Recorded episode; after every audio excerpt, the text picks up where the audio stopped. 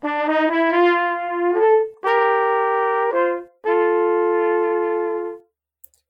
and welcome to another episode of Hawks and Handsaws. I'll be one of your co hosts today, Brad, and I have Eric sitting across the metaphorical table from me. Say hello. Oh, hello. And I actually happen to be sitting at a table. Like a I'm sitting table. at a desk. So, I mean, Oh. desk table, that, that kind of works. Yeah, I can I can arrange the laptop so it looks like you're kind of sitting in the chair across from me. sure. squint, squint our eyes pretty, pretty hard. We can make that work. And for you, dear listeners, you can do the same. Just, just squint. and it looks like we're sitting across a table from each other. Today's topic is one that I made up a couple weeks ago because I don't know where ideas come from. That might be a topic for another podcast. Dude, that's a topic. There you go, right? where do ideas Where come from? Somebody write ideas that down. come from. Um, today's topic is quality versus novelty. Now, I remarked right before we started recording that maybe this wasn't actually an apples to apples comparison, and I don't know how I got Eric to agree to it because two weeks later it seems a little dumb, but we're going to go with it. So, um, and you guys, huh? Actually, what it was, it was a red herring. We start with quality, and you're like in your head, quantity, psych. Fooled you guys. gotcha. So it was all part of the plan. well, my my first question to you, Eric, to start this: Do you like trying new things? Is that Oh, something yeah, you enjoy? Oh yeah, I do actually. yeah. Yeah. So uh, tell us about your most recent new thing you tried. Oh, I don't try new things anymore. I have no money to do that. Well, hang on. You just said that you enjoy that. Just, I enjoy a lot of things. I enjoy cruises. I enjoy seeing the world. I don't do those either. so what I'm what I'm hearing is you have enjoyed them, and now you're living devoid of your enjoying enjoyment of things. Correct. I am Great. a school teacher and a parent. So All joy is are gone. no funds. this took a turn already, guys. I don't. Well, um, hold are- on. those Let are me think. hard. things. You gotta have a small thing you've tried that's new recently, right? Like, I'm trying. I'm trying. Oh, I tried a new pickleball paddle. How's that? yeah, right. Tell us about that experience. um, let's see. So my wife and I, I don't remember how we got into pickleball. Oh, it was my sister and her husband. So they started Yeah, playing pickleball. That's an obvious answer. I didn't even know what happened, but I know how it happened. Um, pickleball. They invited us to learn. We're like, okay, we found other people who are playing now, and so then we got invited, and it's kind of blowing up. And I'll, this is a whole side topic. Maybe a pickleball is a, uh, a episode waiting to happen here, but Maybe. I mean, we But- could talk about like new. Fa- I, I could fit into novelty. Yeah, make a maybe. new racquetball. well, It'll be c- fun. there's just so much. Okay, pickleball is like the halfway point between tennis and ping pong, pretty much. Except they make these random weird rules to just be different for the sake of difference. You know, whatever.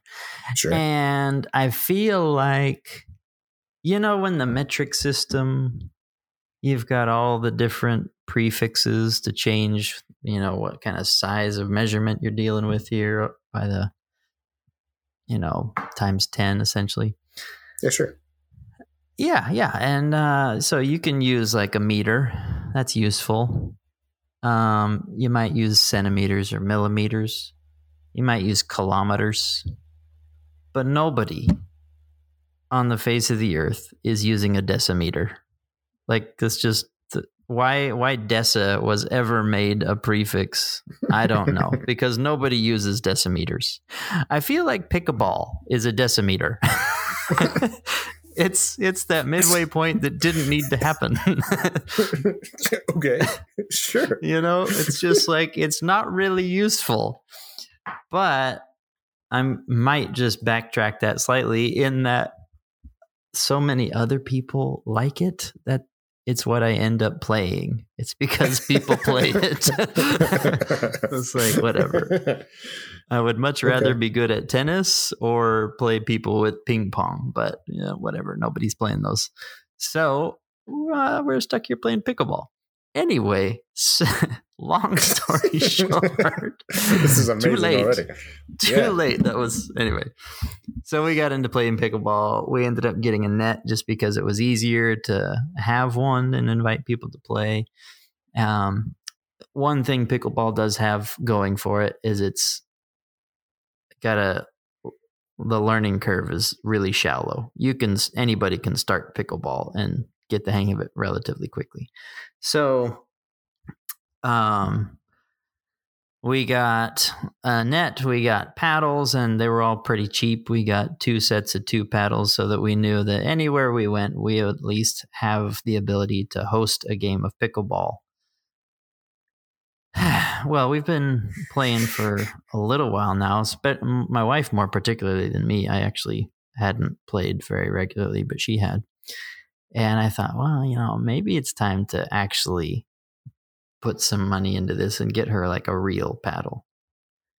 So I got her a, a real paddle. Meanwhile, this guy from work is like, hey, you know what? I would really like to exercise. Let's make uh, pickleball a thing for us in the department. It's like, all right, we can do that. And uh, so he wanted to do this regular thing. So we're playing now more regularly. And his dad, I think, has a whole bunch of pickleball paddles. And I tried one one time and I was like, ooh, I need to get me one too. If I'm going to be playing this more regularly, maybe I should get one. So I got his pickleball paddle. So now I had two like pickleball paddles, one for my wife, one for me. And uh, yeah, so those were the newest things I've gotten. And they're expensive, Brad. Pickleball paddles aren't. Talk about what, what, what are we talking here? We're talking like Go ahead, go ahead. Just just guess. Just- I'm just guessing. Okay, so uh, I'm looking at tennis rackets in my mind. I, I don't know anything about pickleball, uh-huh, listeners, uh-huh. and and Eric, both of you guys.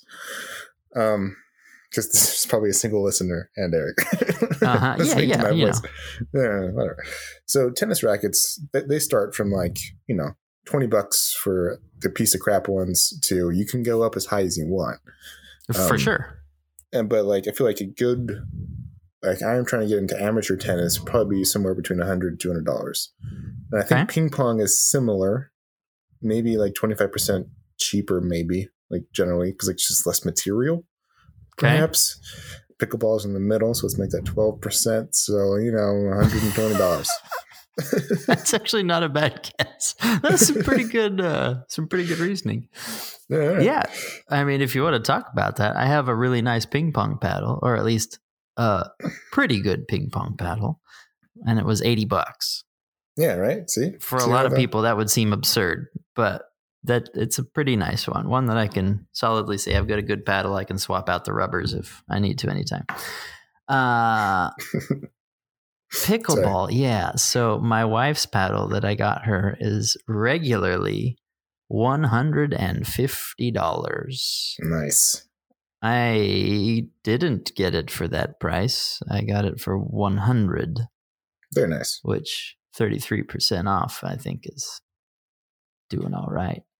But um mine was actually significantly cheaper, but mine was like 75 I think it was.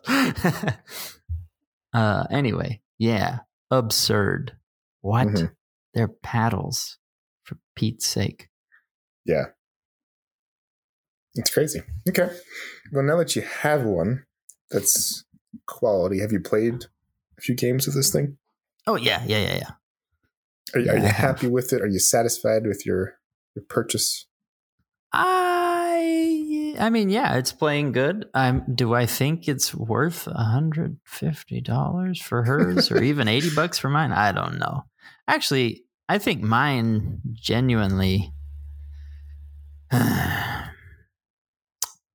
okay, well, hers for one is by the Premier brand. So my ping pong paddle is actually a butterfly, and butterfly, if you're familiar with ping pong, is actually like a Premier brand for ping pong equipment. Um, so this is pickleball's equivalent brand, I suppose. It was uh um oh shoot, I can't even think of it now. So much for that. I've lost all my credibility, so you can't believe anything I say anymore. Uh, uh Selkirk. There you go. Selkirk's the brand. Um so it's one of theirs, which is probably why it's expensive. You know, it's the brand to get to. Um, but yeah, it's it's good. It's got a short handle, which feels nice. It's long. Mine though, ooh, mine is boasting a Nomex core, which I didn't know about this, but it's like the brother to um, Kevlar. Pretty cool. It's not bulletproof, but they do use it in like aircraft frames, which is awesome. Which is very awesome. I do like yeah. when they say things like that. Yeah. Yeah, yeah and it's like flame retardant. They literally make like uh, race car drivers suits out of them, so when their cars explode, they can come out fine. it's so awesome. Why does my pickleball paddle need to be made of this? I don't know. I don't know. It, it sounds very ineffective use of that material. but okay, good. Well, structurally speaking, like I've said, it's actually uh, has a nice structure to it. But cool. the the traditional thing for the paddles is on the interior they have like this honeycomb core. Mm-hmm. So that's how it has a strong structure. It's kind of like if you took cardboard and put it on its side. Mm and you just had a bunch of edge cardboard, it would be relatively hard if you glued it all together. So that's the same idea. Um, it's just this honeycomb pattern on the inside that they put two layers uh, to cover it on the outside. So my my my honeycomb stuff is made out of Nomex, and I have no idea what hers is made out of. It's just cool like that, I guess. But yeah, sure, great. Has a good so sound the, uh, to it uh, though. It's like a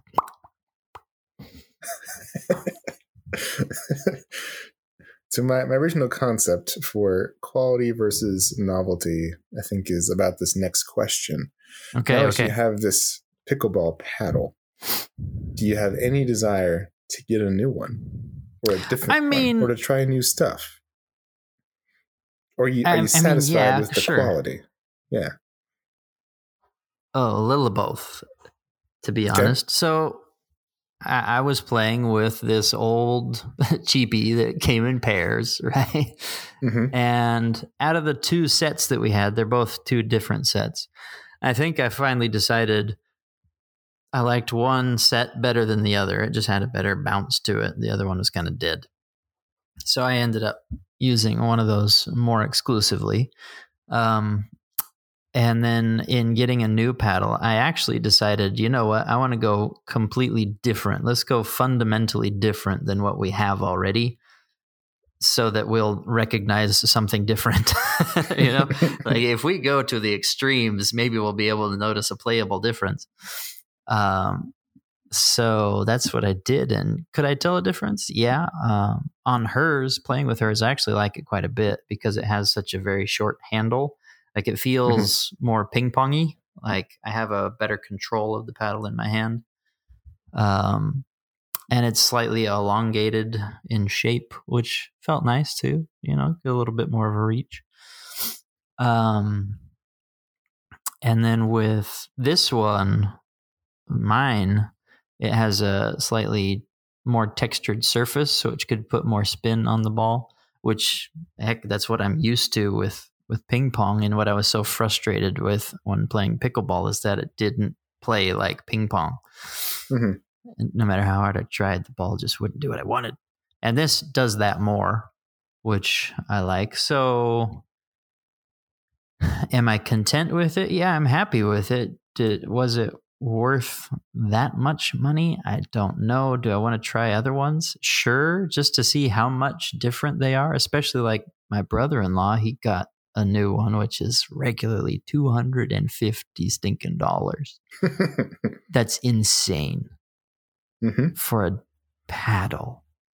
Yeah. I got our net for like 80 bucks. anyway, so novelty versus quality. Are these paddles quality? Yeah, sure. I, I like them. I think they work well. Um, do they have a novelty factor? Sure. How much does that affect the how much you pay for them? I don't know because I really don't know how much they operate differently than really high end ones. Does that make Mhm. I want to find out? Um, maybe I'll ask my brother-in-law to play with his paddle sometime just to see. But I don't imagine it playing a hundred and fifty bucks better. I mean, for Pete's sake, you're whacking around a wiffle ball. It that's all this game is. Oh, it's a wiffle ball. It's- really? A wiffle. It's a glorified wiffle ball. Yeah, it's slightly heavier Wiffle duty. balls don't do anything that you ask them to ever. You're you're right. You are correct, Brett. Yeah. Right. Yeah. Yeah. like you just pick them up and like try to just put them on like a shelf or put them in a bag and they just blow away. They're just there's not even Well, a breeze. it just They're slightly away. heavier, heavier Okay, duty fine. wiffle balls, but they look exactly the same. They're yellow or highlighter or color, and they've just got holes drilled in the plastic. That's it. Jeez. Yeah. Okay. All right. Mhm. Well, awesome. So I I don't know if I answered your question. I, I don't. I don't know either. Honestly. So uh, the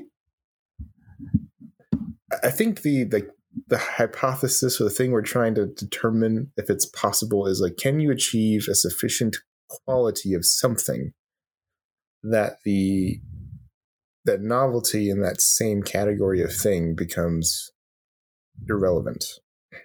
Like you, you never want to try other stuff because y- you you know that you have the best and what's the relationship between the two. That's kind of what I'm like trying to figure out, I guess. So I most recently um, went on a work trip.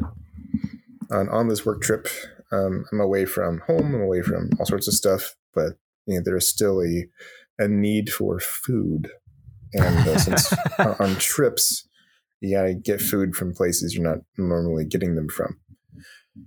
So I have a tangent. I'll get back on point, and then I'll make my actual point. Some people have decided that trying new things is difficult, or they've tried enough new things, and they just want to stick with what's familiar. And I don't want to say that like the quality part of this, but like familiarity versus novelty, I think is kind of where I want to go for a moment. Um, I recently went to India. We talked about that briefly on a previous podcast. And uh, I watched a man who had come from not India, but also not the United States, fly to India. And for every meal that I saw him eat, besides one where there was a set menu, um, he brought in Subway. And he was a vegetarian. So he brought in a vegetarian Subway sandwich that he ate with a fork and knife while we were eating homemade Indian food at the same table. And I was looking at him and I'm like, I wonder I wonder how he got there in you know, his decision making process. Like, has he been burned too many times? Like, does his stomach just not handle all the spices and the whatever? Because I get that, because mine really struggled on day three. but um, like, I feel that pain acutely. But I wonder, like, you know what the answer is to this conundrum? Subway, a vegetarian Subway sandwich.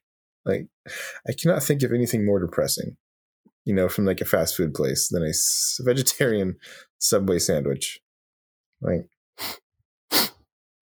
it just it just tastes like water, like water and bread, water bread. well, you're not vegetarian, so you know.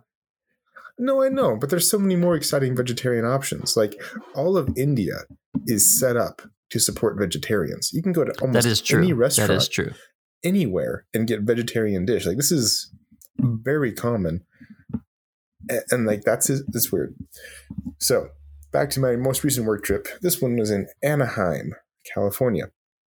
So a lot more familiar stuff, but um, work likes to take us out to a little bit higher um, class restaurants than I typically frequent.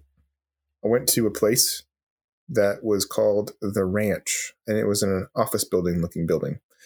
Um, and I'm like, okay. and it was like right past the train tracks and like an overpass, and there's an office building in the middle of like this construction area, and there's a restaurant. And I'm like, this is this is going to be terrible. But here we go.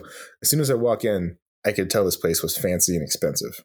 And I'm like, okay, like very well up, like upkeep. They had really nice booths. Everything looked clean. Um, everything was dark and kind of moody.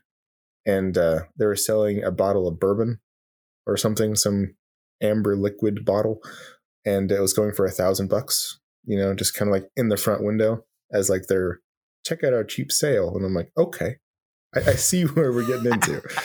I, I, get it. Um, we ordered some appetizers, um, which the appetizers themselves cost about the same as an entree I would get here in Utah. but hey, I'll, I'll, eat appetizers. They're all delicious. Um, one of my coworkers and I ordered a steak. I ordered a filet. They ordered a prime rib, and we ate half and swapped just so we could try the different things. The half of the prime rib I had was the best steak I've ever had in my entire life. It it was, you know, as, as my family would say, I, I, needed a moment alone, you know, just to just to process this glorious bite of steak that I had, and it just, it just kept going, and it was so perfect. And I felt in that moment of like, this is what I want steak to be always, and I will. I have to come back here to get that and I feel like every other steak I'm going to have between now and then is never going to measure up. It's going to be thing. jealous of this steak right it's, here. It's going to be jealous of it. Yeah. And like the steak itself, I think was like $70 like for that plate. But it was it was worth it in my mind. I didn't pay for it because work did because you know, work pays for things on work trips. But I would be willing to pay that for that steak. That's how happy I was in that moment. And so I have two steakhouses in my town here that are very popular and like very local and the stuff they use fresh beef from like farmers, whatever. I've had steaks there. And that's where I'm going to have steaks going forward at restaurants. But I just feel like even if I try new things with it, it doesn't it doesn't matter anymore. You know, like you can't dress up the steak enough to overcome the quality of that one to like make it novel. So I I feel like I've hit that threshold of quality in my opinion that it doesn't matter how novel the other steaks are. It will only reinforce that the best one I had was in California in this weird office building. Um, side note, I also had the best pecan pie I've ever had in my life in that same restaurant for dessert. That's I, weird. Super weird. It, it was it was pecan pie in like a hockey puck shape, which is weird. Okay. Um, and it was topped with popcorn ice cream, like caramel popcorn ice cream on top of the pecan. I, I can't describe it to you. It sounded weird. Best thing ever. So mm. I don't know. Not not a sponsor because we don't have that. Actually, we might. We might be sponsored by Anchor or something at some point. Yay! Way We're fancy like that. Anchor. We'll, we'll, get money, maybe.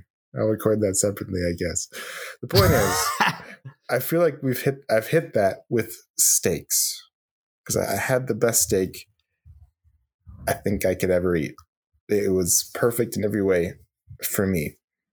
Have you had a moment like that with something where you're like, "This is the best this is of the, the, this is it." Like it doesn't get better than this. You know, that's a good question, and I don't know that I have an answer for you. But instead, I have a story or an example. sure. Let's just throw your curveball. It's okay. You always throw me curveballs. Oh, absolutely. Um, so, in talking about quality versus novelty, I feel like novelty is more than just a new thing. It's almost like it's not like here are a bunch of steaks and they're novel because I've never tried that steak before. It's like they've got a thing that makes it right. different. You know, there's some sort of shtick, and like, oh, my wife and I recently went to. Uh, I don't know if you've ever heard of Slater's 50 50. No, never heard of. Okay. Well, it's it's like this burger place, and uh, they have milkshakes. Well, my wife and I we love milkshakes. We'll we'll go find milkshakes at places. Milkshakes are amazing. we went to this place because their milkshakes are absurd, and they cost as much as I'm about willing to pay for a premium burger at a restaurant. um, So, so like sixteen dollars. That's what I would pay. yeah, yeah, Yeah, for a shake. for a milkshake. okay. so granted, so I, I have to preface this with a few things. So, you know, the milkshake is I don't know if you can tell. It's okay, about the height of my microphone right here. So it's pretty pretty tall. Sure. You know how some alcoholic drinks they're really fancy. I don't really know what to call the drinks because I don't drink. But you know the ones where they like make the lip of the drink sticky and they put salt on it. You know what I'm talking about? Yeah. Yeah. Yeah. Yeah. totally. Okay. I just came from So a that- work trip. Do you know what everybody else does on work trips besides me? they drink every liquid known to man. That's what yes. Yes. they do. Yes, okay. I've seen so plenty of fancy drinks. Yeah, yeah, yeah. Good. Good. Good. Sometimes it's sugar, So- sometimes it's salt, sometimes it's you know whatever. Yeah. Yeah. Yeah. Yeah. So anyway, they do that with this milkshake for like an inch around the rim of oh graham cracker just because. Okay. why not? So um oh I, I guess there are it depends on the shake that you're getting i'm sure but uh I, a friend of mine got one and it was a strawberry cheesecake shake and it had that graham cracker crust that was going around the rim of the cup that he was getting. And it was like this thing and it had this giant mound of whipped cream on top. Oh yeah and an entire slice of you know cake on top of it with the straw sticking out of this thing like what is this milkshake yeah it was pretty I awesome this place. Yeah. yeah. it was pretty great. And well, my wife and I, we got the uh, we got the s'mores one, which again, you know, it does the graham cracker around the edge. Um, and with those s'mores, it then has like real graham crackers shoved into the shake, sticking out, and then it had like three sticks of flame charred marshmallows sticking out. I'm like, dude, what is this thing? So yeah, we got that. Ridiculous. But like the reason why anybody would be willing to pay 17 18 dollars for a milkshake is because it's just so ridiculously over the top right? Right. that's the novelty of it is nobody else is doing this nobody's putting a cheesecake on top of on top of a milkshake I gotta Um, get that. That sounds so good. see already you're sold no, I'm sold. By the way, I should be there in like two months, so we're gonna go. yes let's do it We're coming for Christmas. yeah excellent this will be great It's gonna be amazing. Okay, continue.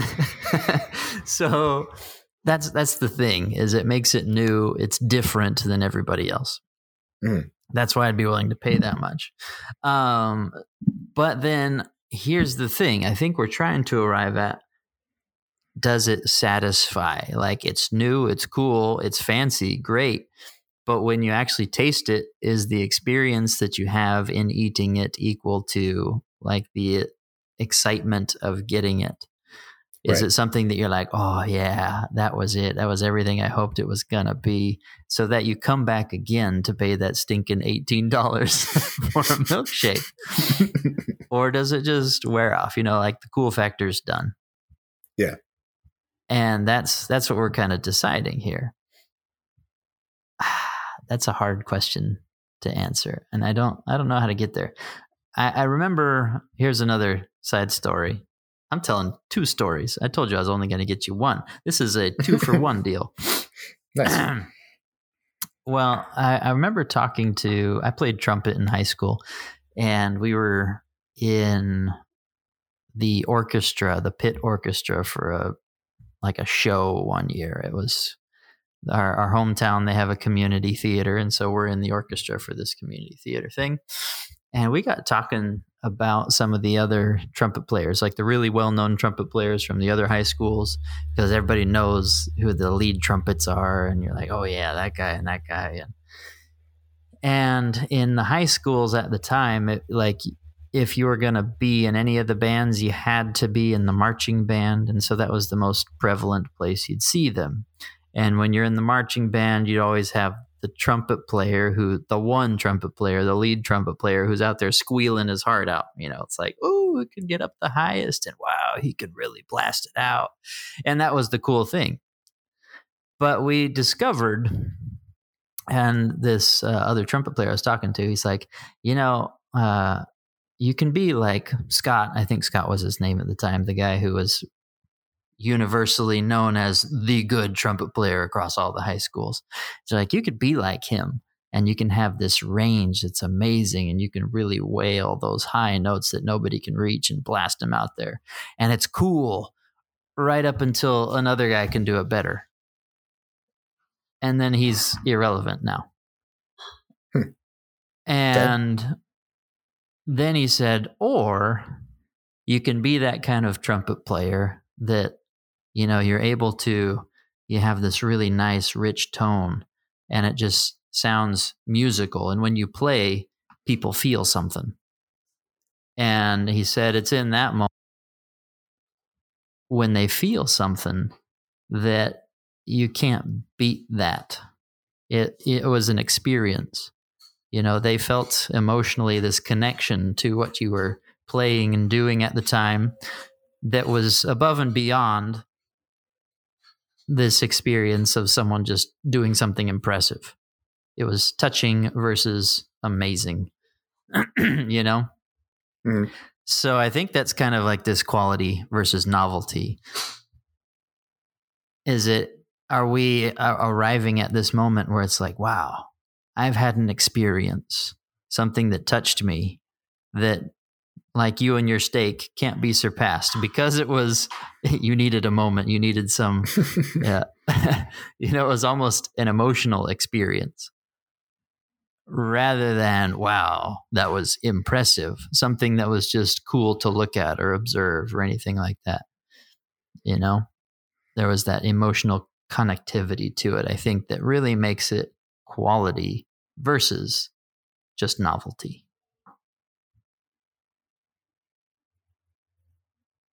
And this is why you know I really enjoy these podcasts with you because I think that was very beautifully said, and actually made our topic sound like I had a point.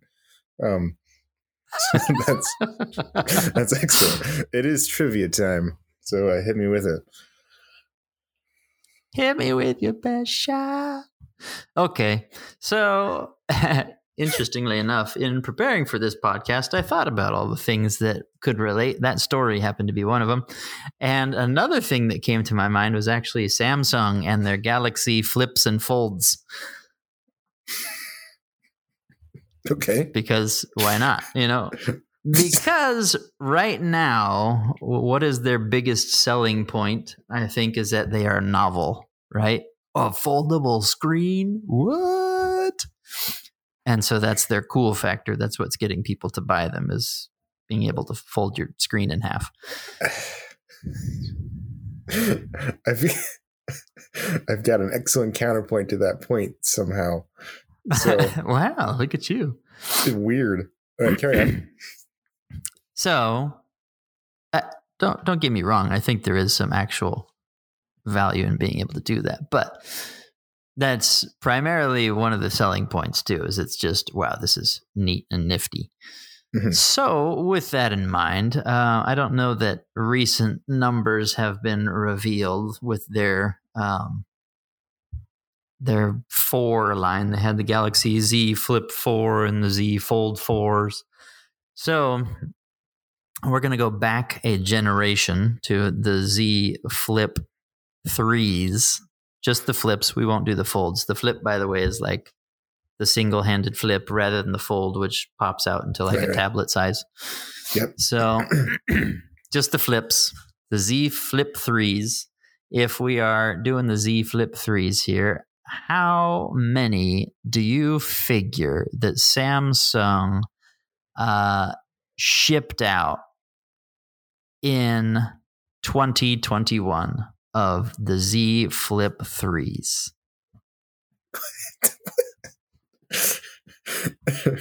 if I had to guess what the question was for this episode, I would have just died before I got here. Like, there's, there's no way. Like, I would never have. Okay. I'm pretty sure my one of my coworkers on this work trip I went on had a Galaxy Z3 Flip, like in their hands. I saw it in action. I held it in my hand too, and I'm like, this feels like a waste of engineered time and space. But whatever. I, I feel like the flip is totally. I, I, don't get it. I don't know. I don't remember what her reasoning for buying it was either, because I did ask her about it. But for the number, to stop stalling, how many did they ship out? Yeah. So basically, essentially, how many did they sell? Right. For 2021. Okay. So a full year of cell phones. It's a weird one. Specifically, the Z Flip 3. All right. This is also worldwide, right? Uh huh. It's a worldwide market. 100K. 100,000 of the Z Flip 3s in 2021. Yeah, that's my guess. No. No. Five. 100,000? No, no you're five. not in the ballpark. May, maybe oh, just five even. add, another uh, zero on the end, you might be getting closer. Really? We're talking about like millions, huh? 1.5 yeah. million? no, you were no. No, no, not 1.5. We oh, were actually 7 million. 7 million. Seven million Z Flip 3s in 2021. That's a lot, dude. That's a lot. No, that's very. And I've seen like one ever. No, same. That was the one. yeah. Okay. Huh. I wonder if they're not for a U.S. market primarily, because like, I'm guessing because there's a lot of markets that my demographic isn't a part of. You know, like yeah, yeah. Okay. Interesting. Seven million in yeah. one year for a weird phone. Yeah. I'm like, and I, I, I was like, uh, go ahead. Yeah, like I got the uh well, you can just fold your phone in half and like it's like a little stand so you can watch movies or videos on like one half the screen. It's like I would never want to do that because no, it's such a wanna... small viewing space. Yes. Actually, no, the one that I've seen that you could do like selfies with that is actually kind of handy because then it's actually standing up and your camera is facing you. That I could see as being handy because how okay, often sure. have you tried to like put stand your phone up or lean it against something yeah, or whatever? Okay. Yeah, yeah, I could see I that. that. It's a tripod now. Cool.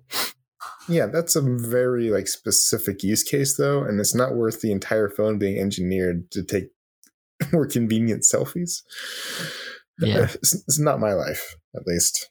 I, I do know yeah. that people do make a living off of doing that, but weird, weird. Anyway, your your comment about the novelty of these flips and folds. Um, you know that that guy I read books from a lot, Brandon Sanderson. Wait, who's has, this? I don't think I've heard of this guy. He has the fold, the newest fold one. So he is all about having a big convenient screen for a uh-huh. variety of reasons. Um, he likes to be able to see stuff on his phone, like especially like concept art or whatever, so he can work yeah, yeah. from his phone. Um, and so he had like a tablet a few years back that had phone calling capabilities, and uh, you know, so he he's at dinner and you know he pulls his tablet to his face and he's felt like a total moron. Yeah. That was his life until the fold came along where it, it does both right? It can be a full phone-ish size or it can be a tablet ish size. And he's like yeah it, it's super heavy. It's like a freaking brick but it does everything that i need it to do. And that's awesome and it works Has for his he use heard case. of bluetooth earpieces. I don't know. I'm not sure. But he doesn't use it for the novelty. He uses it literally for its purpose. For the practicality, yeah. Yeah, so I know of one individual on the planet that did not buy it for the novelty because they have attempted to get this thing out of previous products that like the use case. So there we go. Which reminds me, I actually did see. I don't know how YouTube recommends what it does, but I got recommended this video. Some dude had this LG phone that Mhm. was a concept that didn't actually come to fruition, and it was like it was like a scroll. I think I forget what they called it, but it was like a normal phone. Mhm. But then you take three fingers and you swipe sideways, and it rolls out. So like it has its front screen that wraps around to the backside Okay. so that when you swipe sideways, it actually expands and the back screen rolls outward to become part of the front screen. Yeah. Super Funky. That is funky. Well, Um,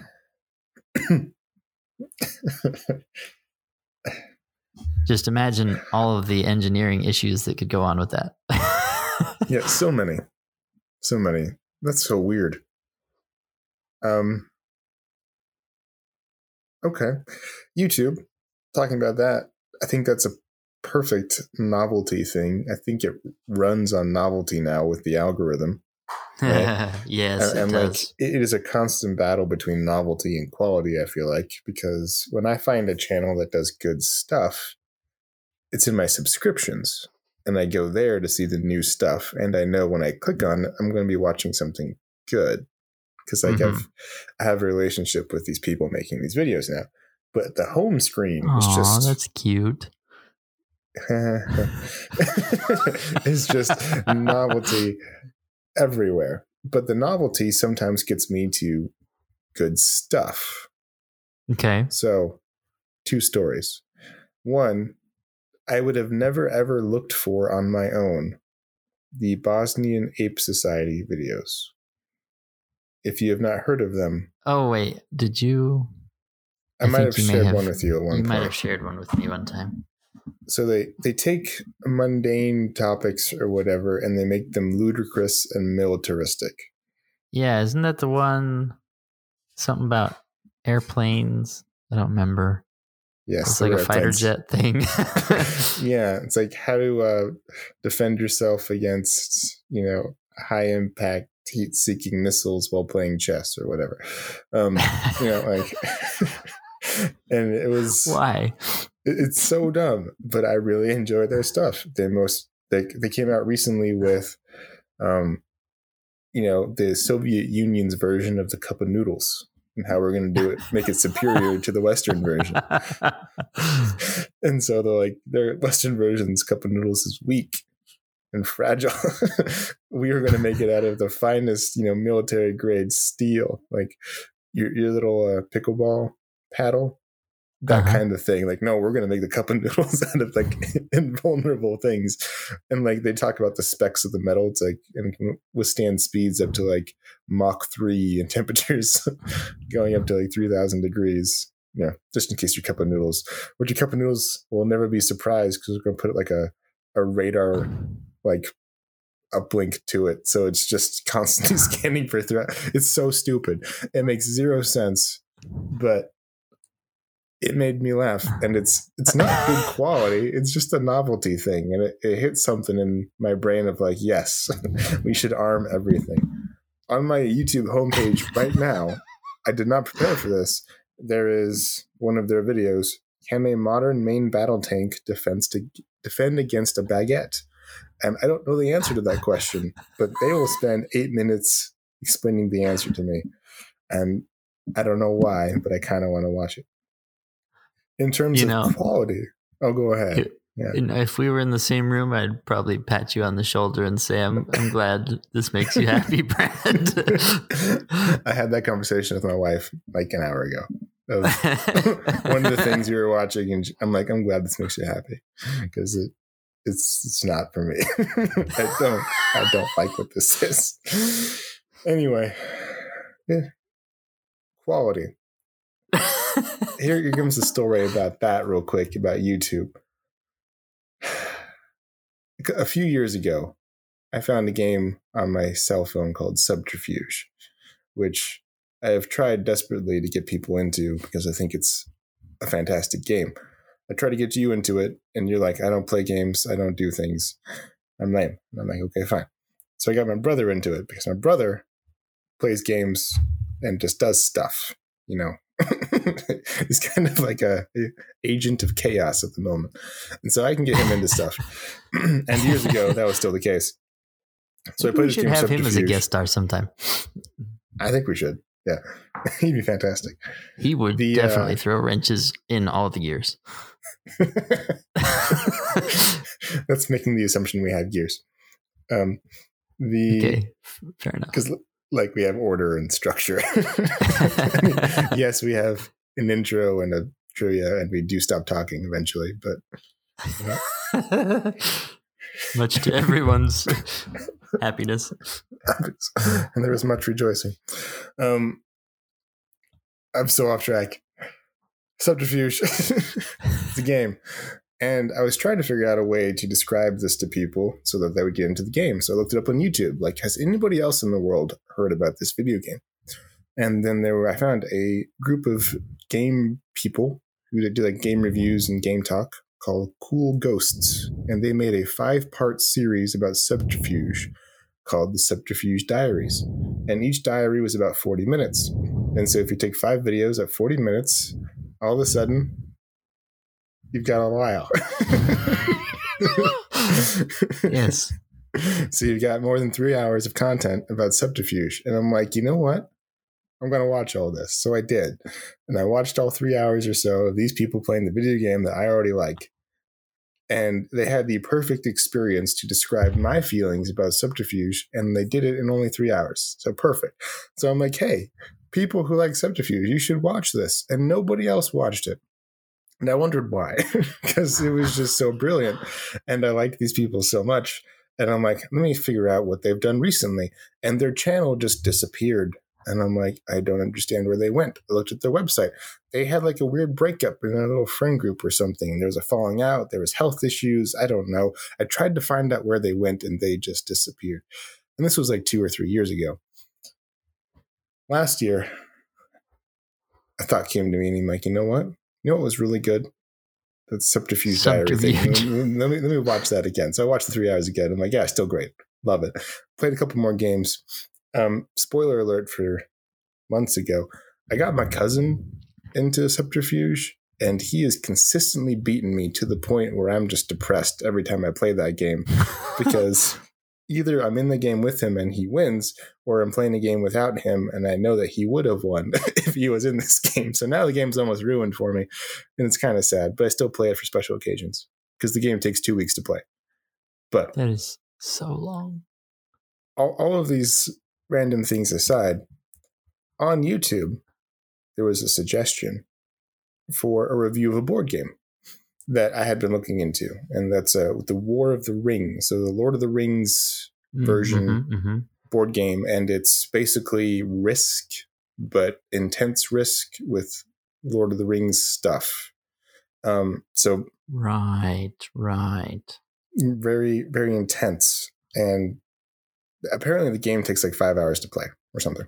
so something awesome. Better than two weeks. Better than two weeks. It's true. And uh, anyway, I started watching this review, and it was the same people from Cool Ghosts years later. They had gotten back together, and now they have a board game review channel. And I'm like, how amazing is this? The people I enjoyed back in the day now do board games, which is now my new thing as of about a year and a half ago. And it's just how serendipitous, how wonderful is this? And the planets it, aligned. The planets aligned. And like I it, it came to since I've watched those three hours, I've come to realize that not everybody wants to watch three hours of people talking about a video game on their phone. But you are correct. It is perfect for me though, for some reason, and I don't know why. And I've come to accept that things that are perfect for me usually don't translate to the people around me. so that was an interesting like observation there. So I think quality, to make my actual point now, depends on the person a lot of the time. Okay. Because like, you were holding your pat your um, pickleball paddles, and you're like, I like the spin of mine, even though it's cheaper. I like the extra length and like the handle on my wife's as you're describing that. So like it became like a personal fit thing almost to a point where oh yeah, sure, sure. A higher quality product may not be the one that you actually want.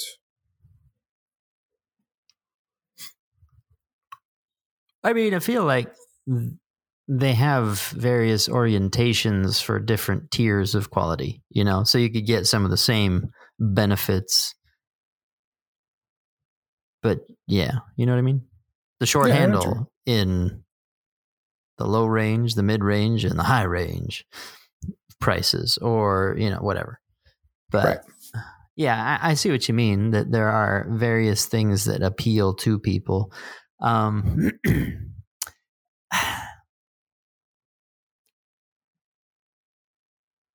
I'm not sure how that fits in with the debate, though. I mean, there are things that are novel to you. Maybe, maybe that's something to think about too. Uh, I don't know. With the advent of the internet, I feel like there are very few things that aren't worldwide. You know, most people have we we've kind of got this core basis, a core shared cultural knowledge of things. You know, mm. like it's for instance, um, oh, I don't know. Well, let's throw out some CG. CG.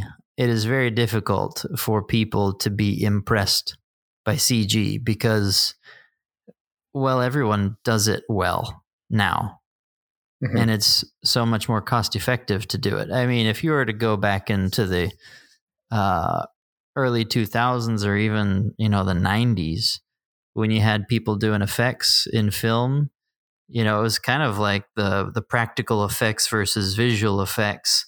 And as soon as visual effects entered the picture, you could tell. But then if you had one that was like so good, wow! I remember seeing the trailer for Beowulf one time, mm-hmm. you know, when it was first coming out. And I was really confused by it. I'm like, what is happening? Watching the trailer, it was like the, he's in the cave and you have Angelina Jolie's voice talking over the back, and she's like the monster, and he has his glowing horn by his side or something like that. And I remember being confused because I'm like, the glowing horn, that's fake. But yeah, his face looks pretty darn good, and it's in the dark, it's in the shadow. I'm like, and that's that's Angelina Jolie, like that's her. You know, mm-hmm. they did they they can't make models that good, but they did. And so it was like really throwing me for a loop there for the first time, I think, with CG, okay. that it was like, wow, they really went to town on this. Now, obviously, if you watch the whole film, you're like, okay, that doesn't, that's not quite there. Um, but you can recognize Anthony Hopkins. You're like, they modeled Anthony Hopkins, and he looks like Anthony Hopkins. They, uh, yeah, so they did a good job with a lot of different things.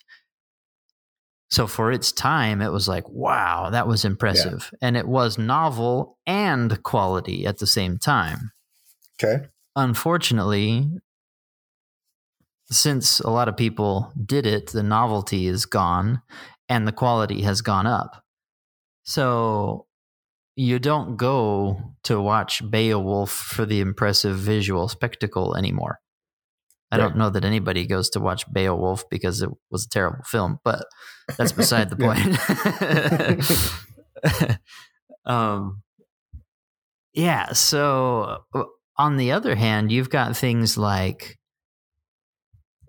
oh, I well, let's let's talk about the original Jurassic Park. Mm-hmm. No CG, really. I mean, there were a few sequences that did, but a lot of the big ones they didn't use CG. And hot dang, for as early as it was made, it looks so good. Oh yeah. And it has not been surpassed. Like it still looks good. that T Rex, dang, I believe that that T Rex was right there. And when she shined the flashlight in its eye, that was like a real eye. that pupil contracted. that was amazing. Yeah. You know, and it was so good. Um, so there was quality that was put into the work that put it at a level that no matter how much better everybody got at doing other things, they knew that they couldn't be surpassed in the way that they did it. Um, even I think we've talked about Independence Day before, you know, like, dang, that was such a fun movie and they did it so well. You've got this giant 13 mile across spaceship that crashes down into the earth. And, you know, they, they do like, what, what, what's it? it's like a um what's that called when you have a transition from one to another thing it's a, a wipe not a wipe fade sure a fade but not it's match cut what you, sure. Could, yeah yeah yeah a match yeah i don't know basically when you see the spaceship in the distance uh-huh. you don't actually see it crashed into the earth you see it crashed into the earth, but it's like blurred at the horizon line, right? Because okay. that's kind of how it would be. You've got mm-hmm. the horizon haze, and how easy is it to then just have this model and then you just match it up with actual footage down below and all right, blur out that line down there and you call it good. And because they did that, it looks like it works. Yeah, you so know, and you're like it's compositing or feathering, right? Yeah, there you go. Feather is one of the words I was looking for. The other gradient, gradient is the other word I was looking for. Got it. So those are the Got two. It. So yeah, by doing the feathering and stuff, it made it look all right. It worked, and they knew how to mm-hmm. put their materials and position it in such a way that it worked out. They knew where their weaknesses were, so they weren't going to do an up close ground zero shot of right. some guy looking up at the ship because they knew we can't do that. So they went with what they knew they could do well to the point that it could not be surpassed. Um, which I thought that that's cool. So even though you've got old films with technology that is now leagues and above beyond what they were able to do, it still holds up because right. they maxed out what they could do with what they had um, and nobody can pass it. So I think that's cool.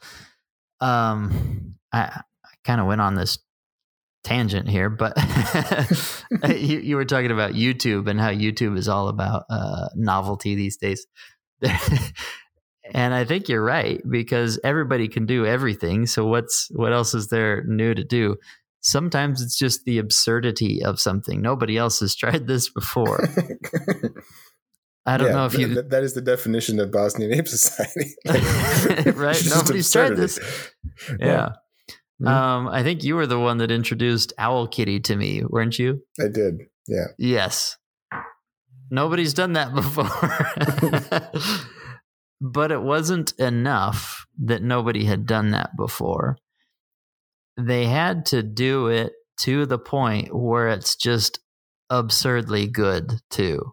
You know, mm-hmm. it would just be a, a, mildly amusing thing. By the way, those of you that are unfamiliar with Owl Kitty, I think Owl Kitty is the official channel name or the username or whatever of a YouTube channel. And he essentially replaces things in famous movies and clips with his cat. So, speaking of Jurassic Park, that whole T Rex sequence where it breaks out of the paddock and attacks the cars, he replaces the T Rex with his his black fluffy cat. And like that was amazing work. It looks so good.